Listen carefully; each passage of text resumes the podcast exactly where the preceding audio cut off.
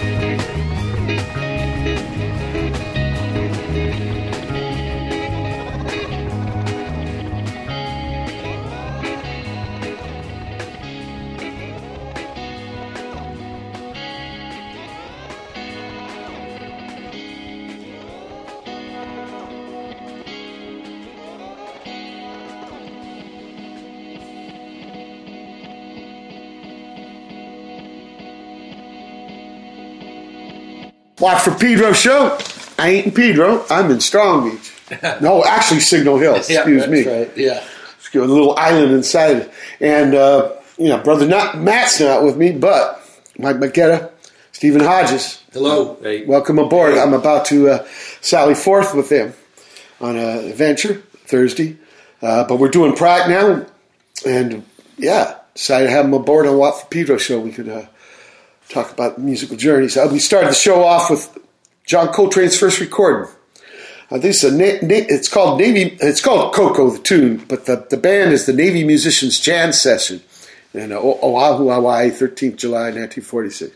And then uh, from the album Wall of Flowers, coming out on Big Ego, done that uh, not too far in North Long Beach here. Right. Chris Schlarb, Hospital Song, Forget it, Keltner Watt. Uh, and we'll get into that later, but let's start first with you, Mike. Mike, your earliest musical recollection.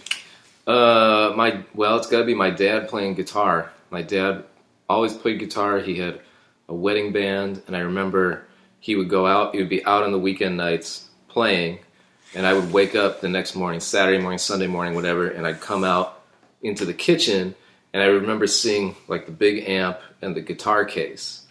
And I remember it kind of smelled like cigarettes because everybody was smoking inside. Right, right. So it kind of stank, right? But I, I learned to associate that smell, I guess, with that or something.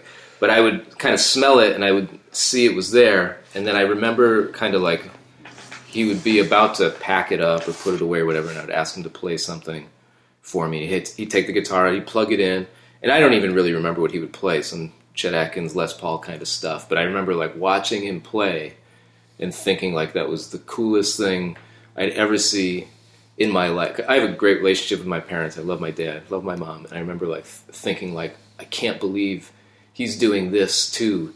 You know, it was so cool to me that I just mm-hmm. I wanted to emulate it in some way. So I didn't, but I didn't start with guitar, even though that's you know what I play now.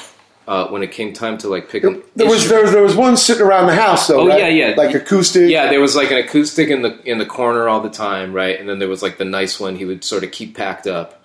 Yeah, but there was always one. Is there a piano? there was no piano. It was just it was just guitars, one or two guitars. It was not like they were everywhere. And I don't even. I think maybe I like wasn't allowed to touch it when it was out. You know, like I couldn't just. I would do. You know, I'd touch the strings to hear it and like maybe worry I was going to get in trouble, but it was Yeah. never a big deal. You know. Um, But he never pushed it on you, or he's waiting for you to ask. He ne- no, he never he never pushed it on me. They never pushed anything on me. Um, I, and what happened? He taught me my first lessons, but I remember bugging him. You asked it. him. Yeah, I Did had, you ask I him? had to ask him. I'm curious. Did you ask him how he got started?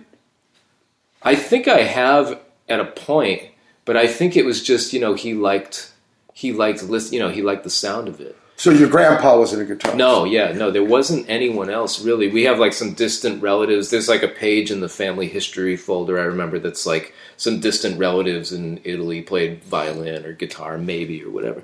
But he just, I think he liked Chet Atkins Mandolin. and he, yeah, mandolin, right? Yeah, he liked Chet Atkins and he wanted Yeah, to figure out how to sure. do it, Les Paul. So he got himself a guitar and took lessons. And for me though, it was seeing him and hearing him and wanting to kind Sure. of, probably just wanting to emulate him. What about You know. school? Were you in the choir or the marching band or shit like that? Yeah. So and th- and actually, this is interesting because now I realize how like totally fortunate this was, like being older and seeing that a lot of towns and cities like now really don't have music stuff. Absolutely. No, a lot's happening. gone. And yeah, Yeah, That's why Flea set up that Silver Lake. Yeah, yeah, right. Yeah, stuff. He went like back that. to Fairfax High where he learned trumpet. They had gotten rid of the probe. Yeah, that's crazy. Yeah. Yeah. Or you can do it if you have like a bunch of money now to, to get. So I do gigs you know. for for uh, Martin Wang with the music in Chinatown for Castelar Grade School. Yeah, they have to do benefits to get the money. Right. Mm. Yeah, yeah. This it just used to be part of the town, the school, part of education. public school. I went to public school, right? So that's why I asked. Yeah, it was great. So I remember in fourth grade, fourth grade, you could pick an instrument. Yeah. Right. It, it could be like violin or clarinet, and like maybe those are the only two that you could choose from. So I I chose violin. I started on violin, probably because it was like most like guitar kind of, not even thinking about it. Um, and I did that for four or five years. I don't I don't think I got really good at violin, um, but I've just played it. I wanted to make some noise, so I kept at it. And then in maybe seventh grade or something, you could pick a band instrument. And I remember I picked trombone. And I remember, Oh. I, and I remember I picked that because I asked my dad, "What did you play in, in marching bands?" Like I played trombones, and I was like, "All right, I'm going to play trombone." You know what I hear about why marching band wants to do bone? Why? Big mouthpiece. When you're marching, Oh, it's much that shit, easier, yeah. The French horn trumpet Yeah. for, it's so hard. Yeah, it wasn't. But a the big, big ass. yeah, you can. And you know the other good thing about bone? Bass clef. Well, it's loud too, in a, in a great way. You know? Well, I can read bass clef because of it. Okay, right. I, I can read it. I'll read it on guitar. Yeah, I thought the other thing that was great about it though was intonation. You have to be. You have to make sure you're in tune. Yeah, right. There's no other way to get in tune. It's not like the Leo Fender Precision. Put your Lack of precision. What about the thing after school with your buddies in the basement or the bedroom or the garage? Yeah. So then what happened? And and this that actually totally happened. I remember I would be in school band, trombone at that point. I kind of let violin go, and then I remember at a certain point, I must have been maybe I was 13 years old. That's when I was like, all right, this is fun, but let's get real. Everybody knows I really want to get at the guitar.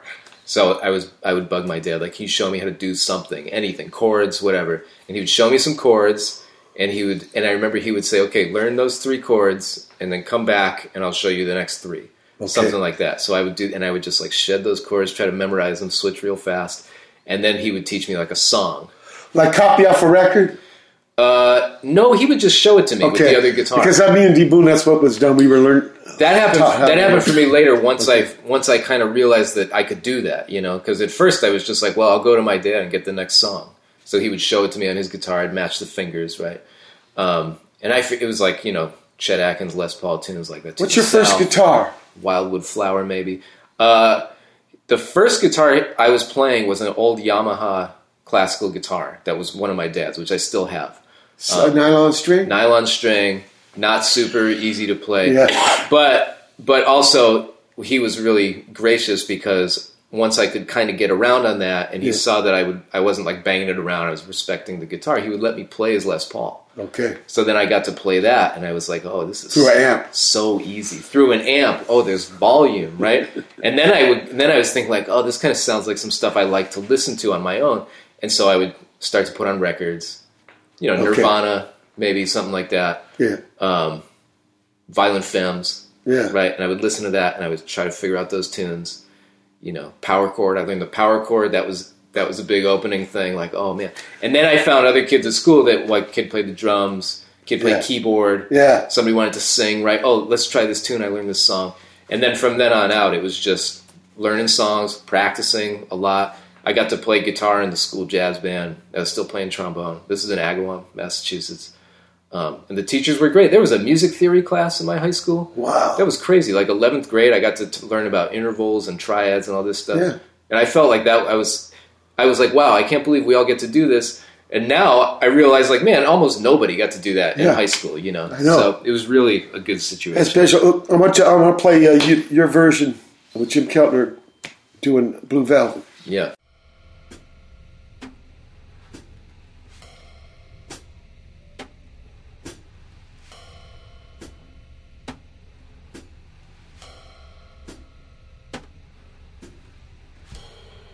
嗯。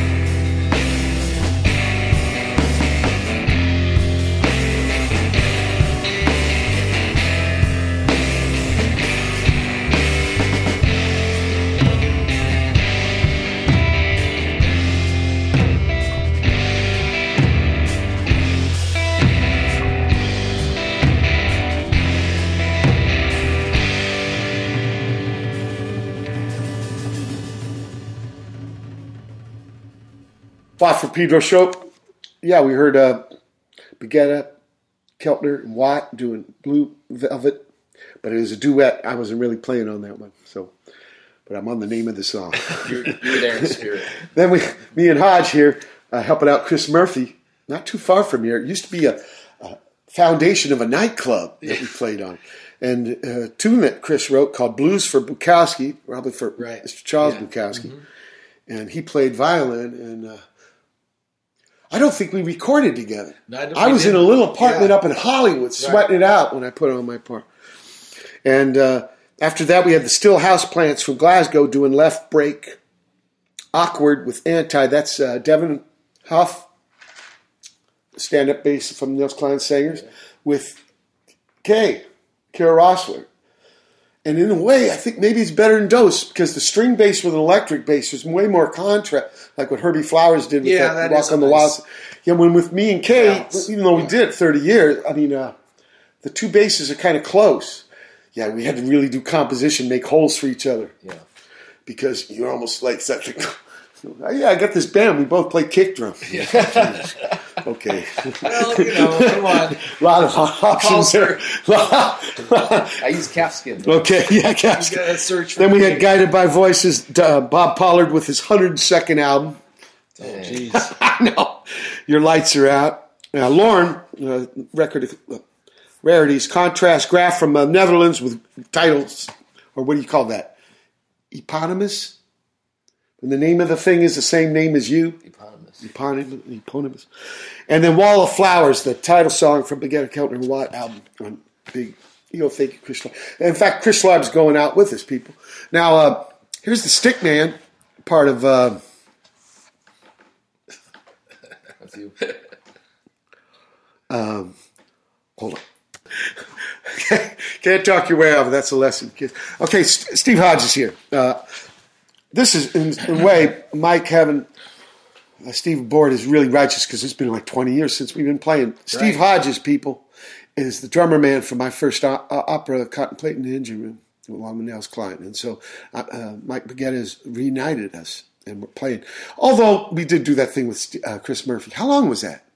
10? That was that was at least ten years ago. I think. Okay. Yeah, yeah. What about your earliest music? Well, memory? I came from the family where the children took dance lessons and piano lessons. That was my. Was it Long Beach? Yeah, my mother's era, my grandmother's era. All of my cousins had gone through the same thing, so I got associated with it. My mom played the piano a little bit, and So there's one in the it. house. Yeah, we had a piano, and um, so that was that was the earliest association of with me actually making sound and making music, and um, you know I was I really didn't you know you don't you don't really see the bigger picture in that situation. You're sort of um, just feeling your way through it, and it was it was it was beautiful, but it, somehow.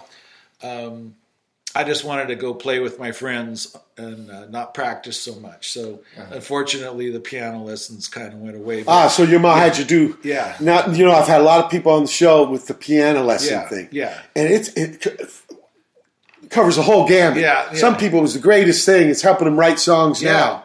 Other people almost got out of music hundred percent Yeah. because it's such a nightmare. And it seems when I listened to all these stories, it depended on the teacher. right, yeah, So they were assholes. It really turned people off, but there was other people who could coax it in and bring Right. it and make it an asset. Yeah. So was that the first uh, instrument that you tried? Was it piano? was. okay. yeah. And what was your experience? Well, you know, I liked it. I mean, it was okay. I liked it, but I don't think I had the teacher that was the bigger picture to help me kind of bridge into music that would have spoken to me more. You know, I was reading music and what have you, and that, that was all fine. But um, yeah, I don't think it really spoke to me Sure. in a way that it could just stick. I mean, I still play the piano. I love the piano.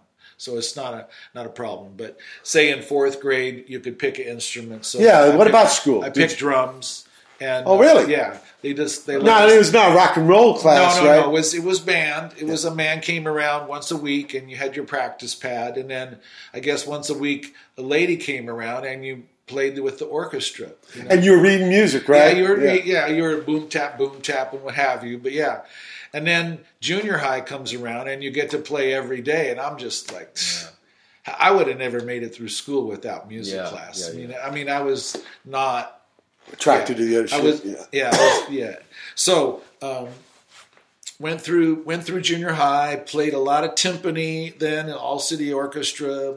That was a blessing there for sure. And uh, Wait, why'd you pick the drums? Just because it obviously a looks friend fun. a friend of the family played drums, and I thought he was really cool. And he had a band, and we heard them play. And He let you on the kit. yeah, he let me play a little bit, and I just thought, hey, Was that the first time you were on a kit? I think it was actually just about yeah.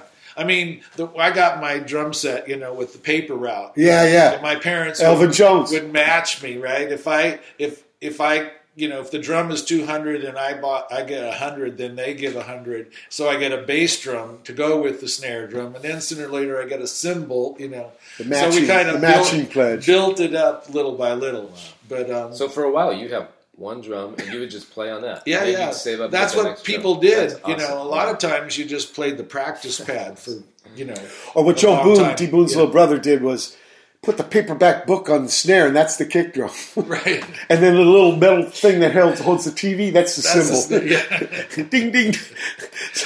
Hey, it all Couldn't be all- loud anyway, It's all fair game, you know. I mean, you know, they've all been used. So when and- did so you built your drum set one piece, and where were you, where were you practicing it in the bedroom? yeah, yeah. And it was They cool were- with them? It was all, yeah, they were lucky that way. You know. Now, did you do the shit with the after school with the basement or garage or bedroom band? Um, you know, that kind of came later. I, I, was, I guess, uh, being in a rock and roll band was like, they kind of shelved me off as the percussionist somehow, you know, the orchestra guy. Yeah. And, and so um, I wasn't really finding favor with the rock and roll people quite yet. And I gave it a shot here and there, but um, going to some other environment and playing, you know, acoustically was so strange and odd. You know, I wasn't comfortable with all that actually yet. So Mm. it was it was odd because I had friends who their dad bought them a drum set and they could play and sing the next day. You know, Yeah. so I just wasn't that guy. That's all. But um, yeah. Um, Well, when did you start joining bands? well. Um, After school, college? No, I guess I guess it was I guess it was high school. that Okay. we started we started putting together jazz group, and then um, led into you know horn bands and what have you. And and then I was I was getting more loosened up anyway. You know, Is so- that school or? Uh, after school?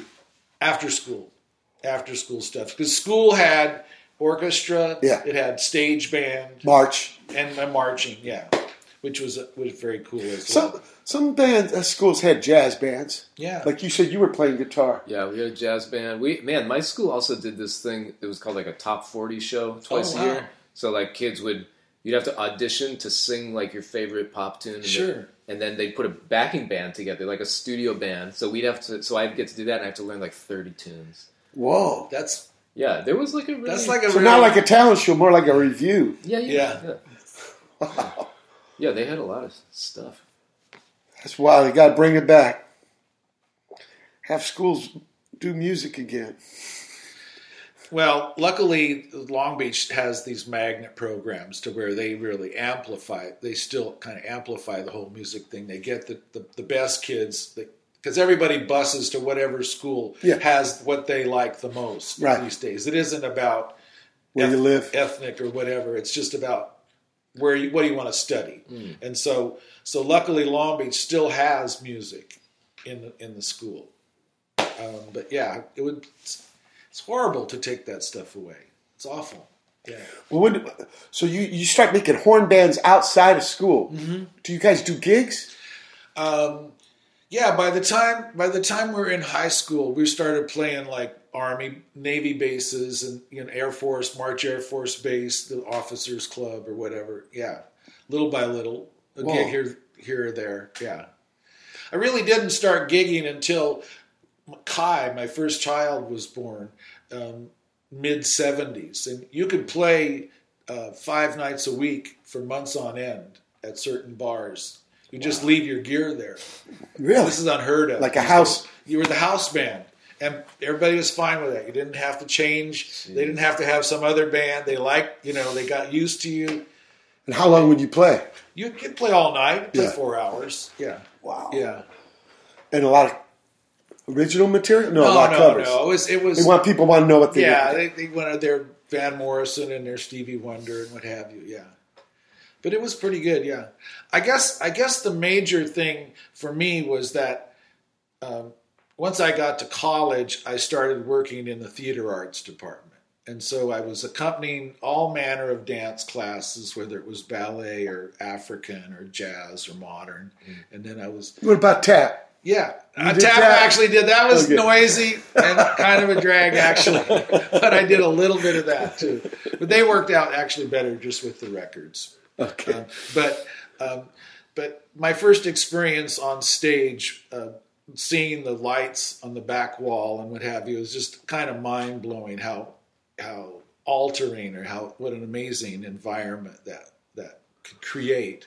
And so that was that was it was kind of a turnaround for me as far as okay i'd already been always kind of been a percussionist i was really excelling at the drum set finally but here i am in theater you know and all these other options of, of what that that means. It isn't it isn't rock and roll. It is it's it's about people sitting down listening quietly. And so you have this whole other areas that you can go into musically. And um, so I, I think that's you know, I'm not the only drummer on the block who's accompanied dance classes. I'll grant you that, but that was a kind of a major turn for me as far as was kind of what I was about, Sure. part of what I was about. So Sure, I got to kind of flourish in that Great, regard, great. I guess. Yeah. Right there into the first hour, March 19, 2019 edition Pedro Show. Hold tight for hour two. March 19th, 2019. It's the second hour of the Watt for Pedro Show.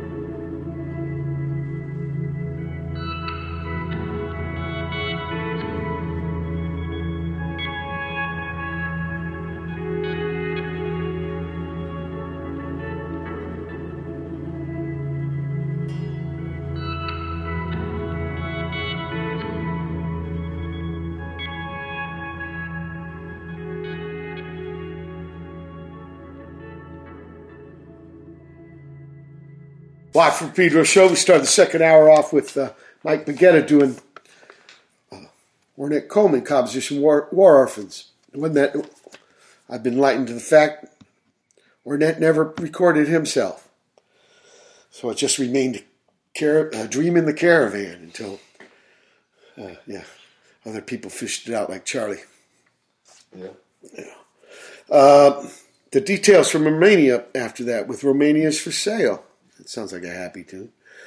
Rick Holstrom, Jeff Turmes, and Stephen Hodges, the Rick Holstrom trio, right? yeah. yeah. Which are, is, is back, backing up Mavis That's Staple for, Mavis for what, 10, 12, 12, years. Yeah, 12 years, too. 12 years. And I had Rick Holstrom on the show, great cat Yeah. from Alaska originally, Right, yes. and a tune called uh, uh, Descanso. So, yeah, what was that about? That's that's an album you guys did, right? Yeah, um, I forget. the name. Well, how'd, how'd you get in with the, these guys? Well, that that's this is like the blues connect, connection here with these two guys. Ah, we should talk about that. So you come from a theater dance Right. thing in the mi- middle seventies, and Right. then there's a blues connect. Right. Okay. So here I am working, you know, five nights a week, either in Long Beach or down at the Red Onion in Newport Beach. Oh, see, Yeah, exactly. With this guy, Greg Carroll. Um, and then this man named James Harman comes into my life. And um, he's got an idea for blues, but with a little different twist. And so my my uh, my good buddy David Jaricki and I, who's a, David's a guitarist, may he rest in peace, um, fabulous guitarist. He and I start this James Harman band um, in the er, in the latest 1979, early 80s, and um, these guys are hardcore about the blues. You know, they want you Students. to study. You know, the simplicity and the feel and uh, the history, and so you don't you don't just get this knowledge any old place. You know, you kind of have to go to these guys who are into it, and so it turned out that that was like my next resource for for income as far as you know making money playing music as well as just gaining more knowledge. And it turns out that that's where Tom Waits met me. Was playing up in L.A. probably eighty in eighty one. because he's hanging out at the and He's shit. hanging out at the Troubadour. He's hanging out at Madame Wong's. Hanging out at Cafe de Grand. All these little places where you you, you end up going there sooner or later, somewhere you know during the, the year. Um, so so so okay so we're studying blues. We you know it's it's primal. It's a beautiful form and what have you. And um, jeff Turmes is is coming around the band with his saxophone sitting in with this other guy lawrence little hat white. They're like they're like becoming kind of our horn section. Then all of a sudden we need a bass player. Jeff also plays bass. So i'm beginning beginning to know jeff Turmes on the bass as a rhythm section guy Rick Holmstrom is like the younger one than us. He's probably Comes 10 or 15 years. He sneaks in to hear James Harman when he's 20, 20 years old or something, you know. But, you know, time passes. It, it's, it's, you know, there's a, you end up knowing certain bands, certain blues bands, you, you know them. It just there's associations. So he ends up with Rod Piazza close affiliation with James Harman and all these West Coast guys. So basically, I'm knowing these guys for a long, long, long time, and um, we play together. We just happened to be opening for Mavis on the pier in Thursday nights summer series, and her band doesn't show up. And basically, long story short, as we end up backing up Mavis for like half a set, once the band finally shows up, we just put them on our gear and then they finish the show. But that's really when Mavis was already kind of thinking about, I need a new band. Wow. And so, um, so that's kind of how There's a little Ry Cooder connect though. yeah, de- oh, definite big Ry Cooder because because because he heard us. He was there that night. He was like, "Who's this sort of scraggly looking guy hanging out on the side of the stage?" You know, sort of standing on the on the stairs, the side of the stage. Turns out it's Ry Cooder. He's been watching us the whole time. You know, and so. Um, Yeah, we were playing, you know, opening, we did our 40 minutes. They kept keep playing, keep playing. Hour and a half goes by and we finally go, okay, we're we're gonna stop. What's going on? We get we go downstairs off the stage into the tent. We meet Mavis. She's like the coolest woman on the planet. And then we start, you know, we go back and play for her. We find out found out what was going on, and um, you know, it didn't it didn't come it didn't come just automatically.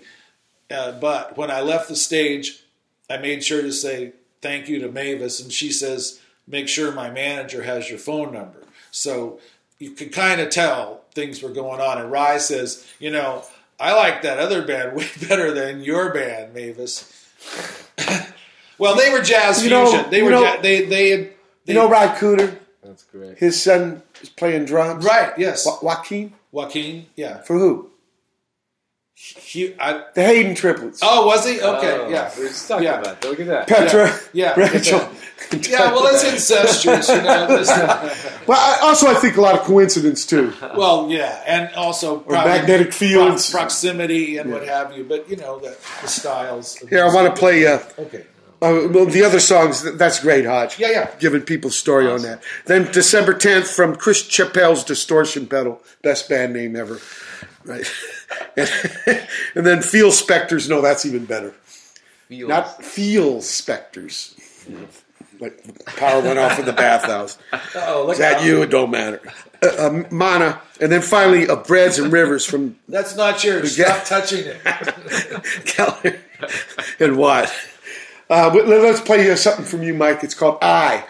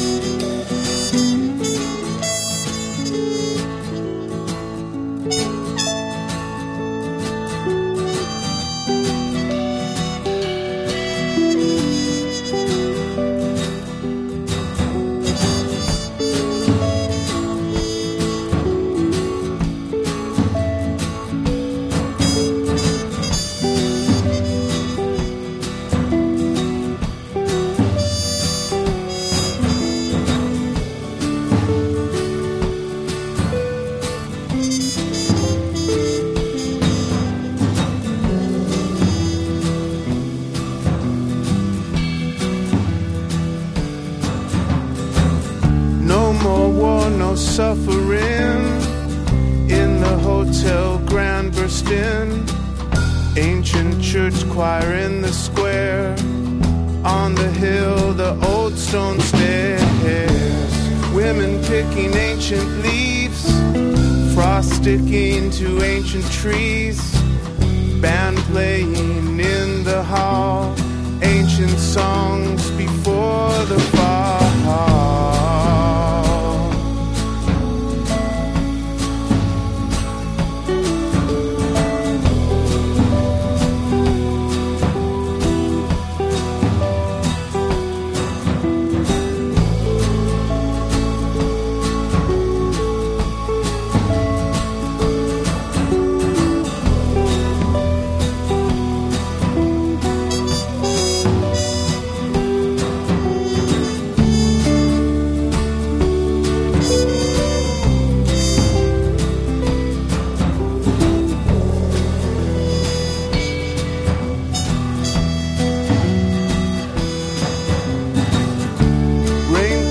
slowly gathering.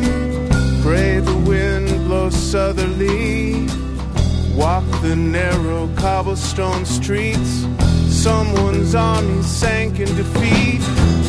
Drunkard with a tinfoil hat. Port windows dull and cracked. Seagulls cross through Dover cliffs. Graveyard vistas in the mist.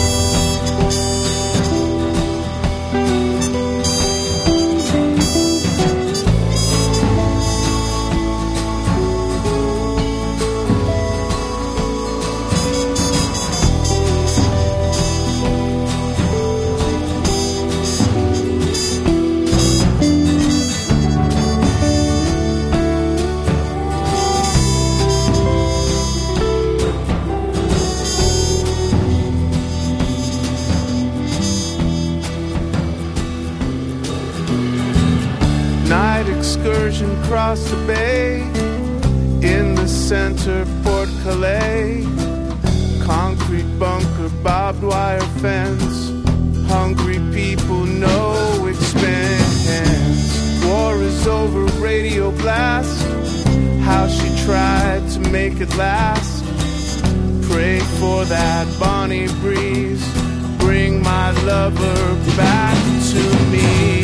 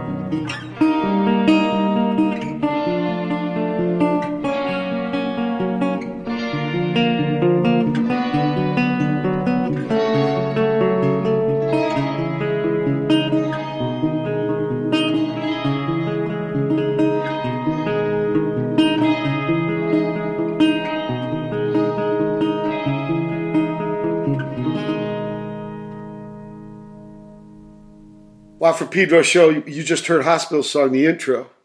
It's actually in two parts. Actually, you, you can hear it for yourself because we're doing 10 gigs. Check MikeBaggetta.com. It starts Thursday in Strong Beach at Fingerprints. And then uh, before that was Spain, which is Josh Haden, Charlie's son, doing uh, Folkestone Kent. Folkestone is where you take the channel. You don't want to take the ferry to the continent. Okay. It's like 45 minutes, you're there. Fucking bitching. Uh, ahead of that was Angelo Badalamenti Ah, with the Pink Room. Balamente. Yeah. Badalamenti. And Maggot Brain, before that, which is a Funkadelic song, uh, Nels Cline uh, interpreted Eddie Hazel, which it was a trip. Eddie Hazel, George Clinton told Eddie Hazel, Your mom died. Play me a solo. And then he turned down all the, for the mix, turns all the instruments off. Yeah. Talk about a device. I heard like there's some directors did shit like that. Oh, have them tell the kids real sad things so they'll cry for real on Yeah, the camera. Schlarb just told me that story. There was a producer who told his kids his mom wrote, wrote on the wall, "Your mom's dead." Recorded the crying, and then clued him in. Is that the kids Yeah. on Berlin? Yeah. Okay. That song is so fucking heavy. Oh God, the kids, the bed, sad song. Oh my God! And Jack Bruce is on all, two tunes. He's not on. I remember when that came out, everyone hated. it. I love that record, but it is heavy. For sure. Fucking whew. Berlin people. Uh, it's the sec- uh, third Lou Reed solo album. And then we start off with I. Uh, Mike, tell us about that. I oh yeah, that's the first record I ever made. It's a record of solo prepared guitar, kind of. I call them etudes, but they were sort of composed, sort of improvised. Um, and this is actually this is interesting because this is my first thing I ever recorded, and it's like so Where'd you do it? crazy. I did it in a. Um, I was living in in Western Massachusetts. I moved back there. I was in New Jersey for a couple years and for a bunch of years in school, and then I moved back to Western Massachusetts, and I was teaching lessons at a place called Art Space up in Greenfield, Massachusetts, near Vermont. And they used to be in this old. I think it must have been an old church because there were these huge stained glass windows, and it was like a really big old building. And they gave me. Uh, I had just started teaching there, and for whatever reason, they gave me a key to the building. I never needed it, but I would just go in there late at night when I wanted to like make some noise and stuff because I was living in an apartment. So I'd go in there with an amp or whatever and just like practice and volume and everything. But so I was working on these ideas and I was like, oh, maybe I could record it there. So I had like a, you know, I had a mini disc recorder and then I had like a, the stereo Sony mic you'd get with it. And it was like the whole thing was like 99 bucks or whatever. And I set it up in the middle of the room. I had most of the lights off and I had this like really kind of um, sort of trashy, kind of plasticky guitar, and I had rigged up all these different rubber bands and mutes and pins and stuff on it, however I wanted to deal with it. And I recorded these different ideas. I think it was like 15 or 20 different ideas. And then I kind of went back and I listened to it. So it's just acoustic. It's a it's a kind of a crappy electric guitar recorded acoustically just in this big space with a mini disc mic. That's the record Wow. you know, and I just worked on all these ideas that were like anti sort of music school ideas because I because I went to school for music, Sure, sure. and it was great. and I learned a lot of stuff, but I, you know, I wasn't convinced that music had to just be one way, or, or you know, like I always, I discovered through a lot of different avenues that I like all kinds of music. There's got to be a way I can combine all these different things. It can't be so rigid. It doesn't make sense to me. Mm-hmm. Mm-hmm. And so I kind of reapproached that by sort of trying to obliterate all the music school things I'd learned in a way, like I think they call you a reactionary. You reacted against. Yeah, maybe I don't know. When, uh, before Minutemen, D Boon, uh, we had a band, and he said, "Let's call it reactionary." yeah, yeah. And I said, "Why?" He said, "Because uh, Mao Zedong says all reactionaries are paper tigers." Dang. I didn't really know what that meant. I said, "But okay." okay, we're at the end of the second hour. It's March 19, 2019 edition. of- Edition of the Watt from Pedro Show. Hold tight for hour three. March 19th, 2019. It's the third hour. The Watt from Pedro Show.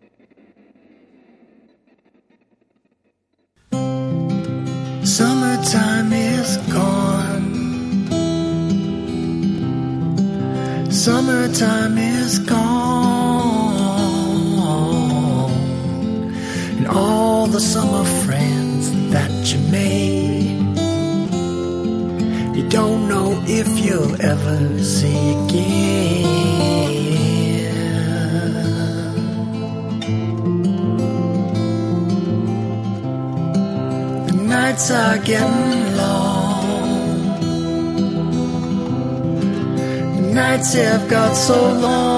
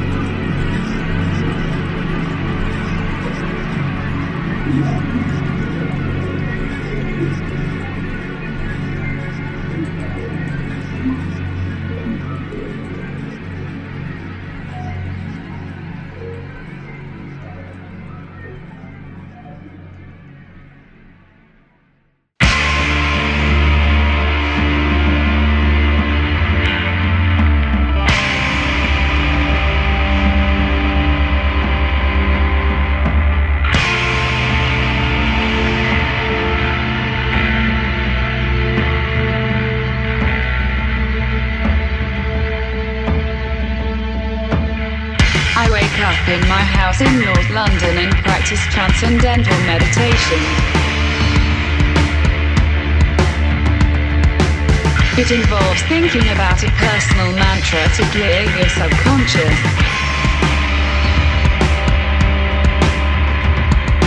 I drink hot water and lemon, then have porridge for breakfast with almond milk and honey. I've got a sweet tooth. 11 a.m. pre-New York shopping in Marylebone High Street.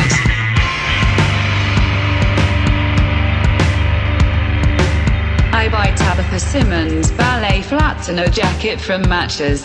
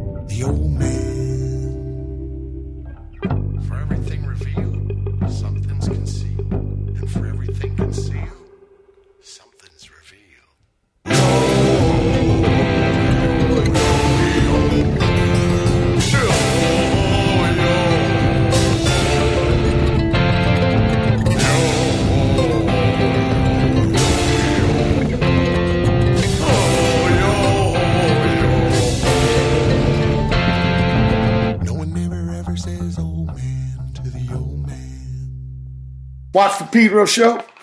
Started off the third hour with I Am Not a Data Point.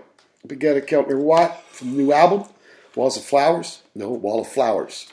Walls of Flower. Sounds like a Same thing. biscuit biscuit commercial. Bonsai Universe after that's with summertime.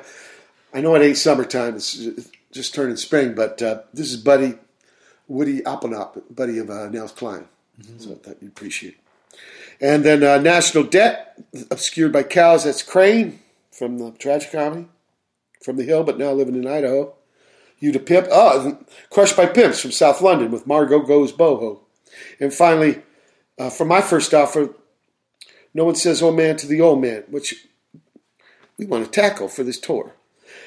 Uh, Mike, let, let, us talk about walls. Well, walls of flower, Yeah. wall of flower, Whatever you want. wall of flowers.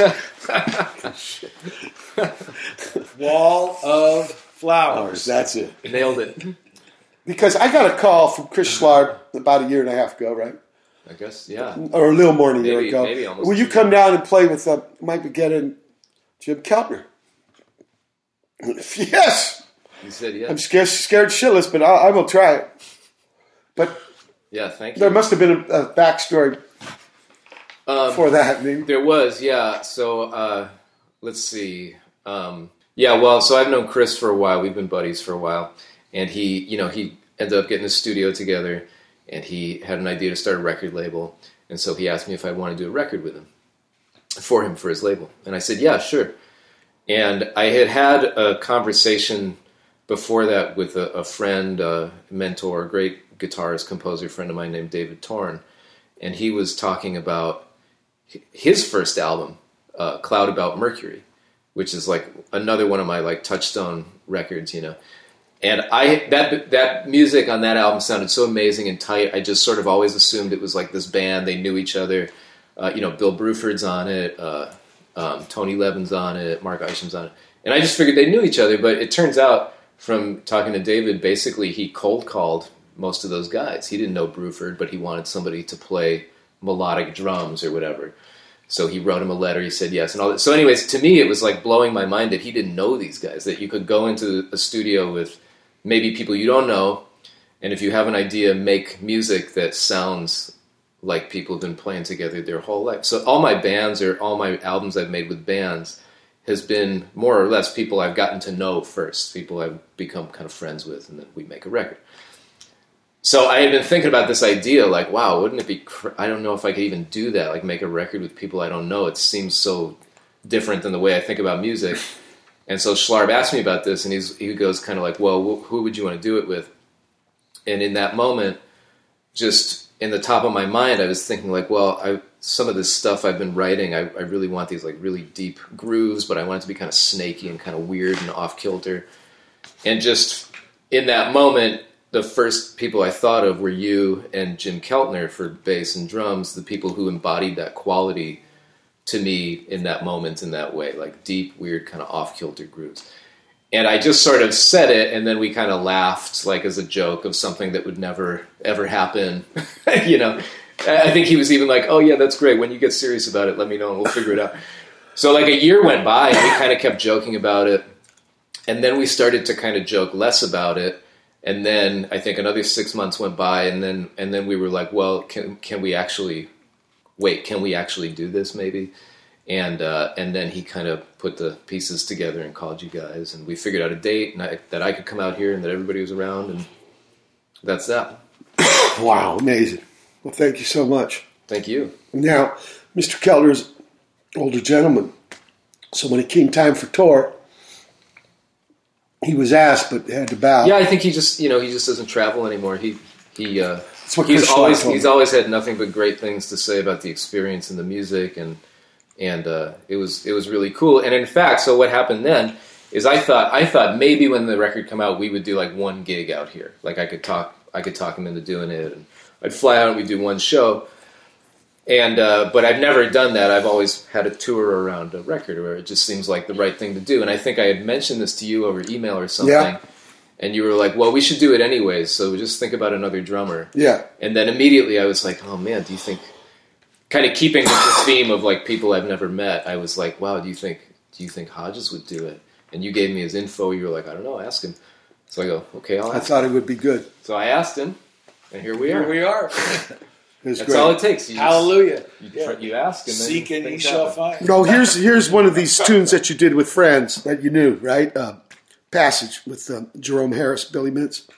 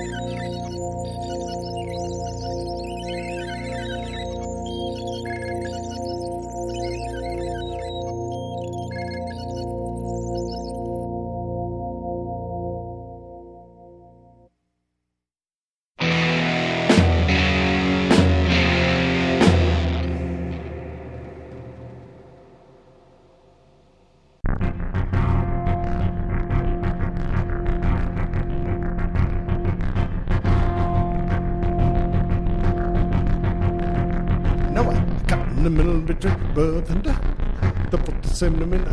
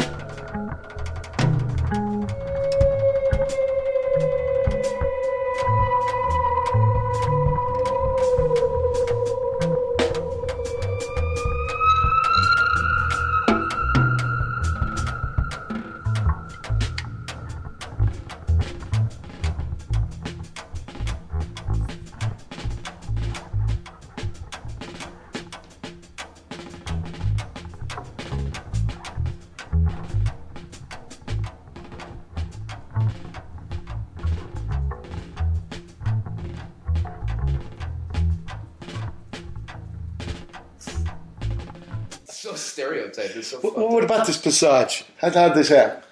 Um, okay, yeah, so that's from Spectre, um, and that is a that's a written tune, that's a composed piece, but there's no. I remember telling Jerome and Billy, there's no specific time feel to it, so Yeah. it's it's kind of there's a groove, there's a meter, or there's a rhythm feel, but there's no meter.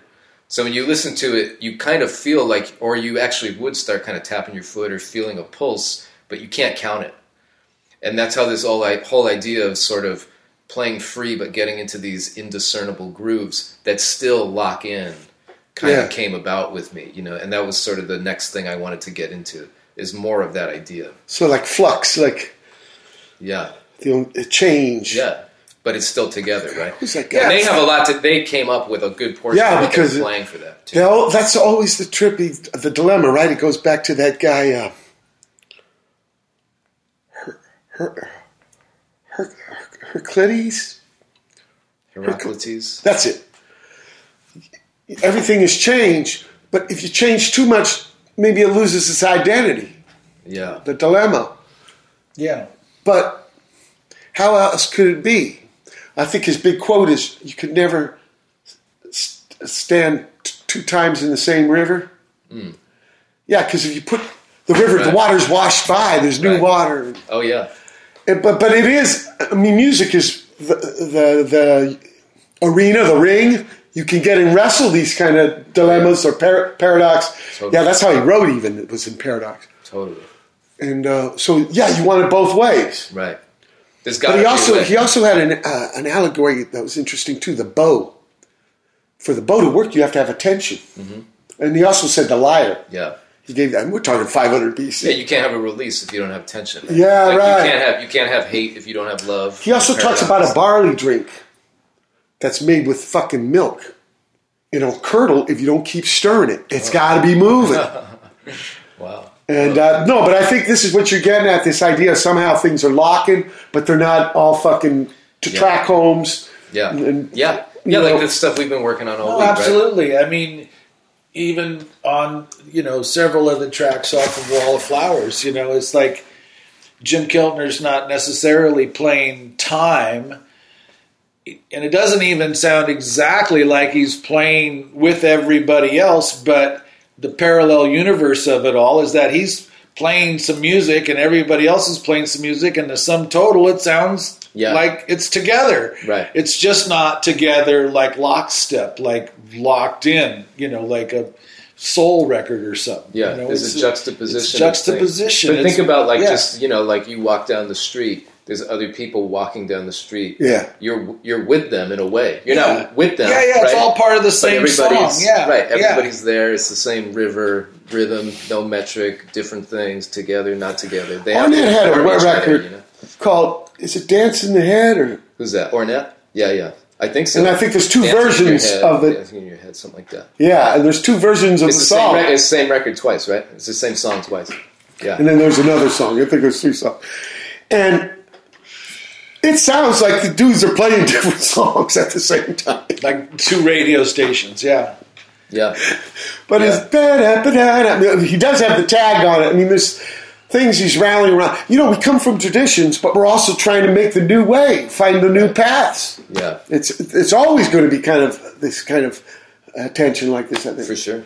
And Yeah, so because everybody's different. If you want to think about like how do I make what I want to make, yeah, you know, you have to try to make it.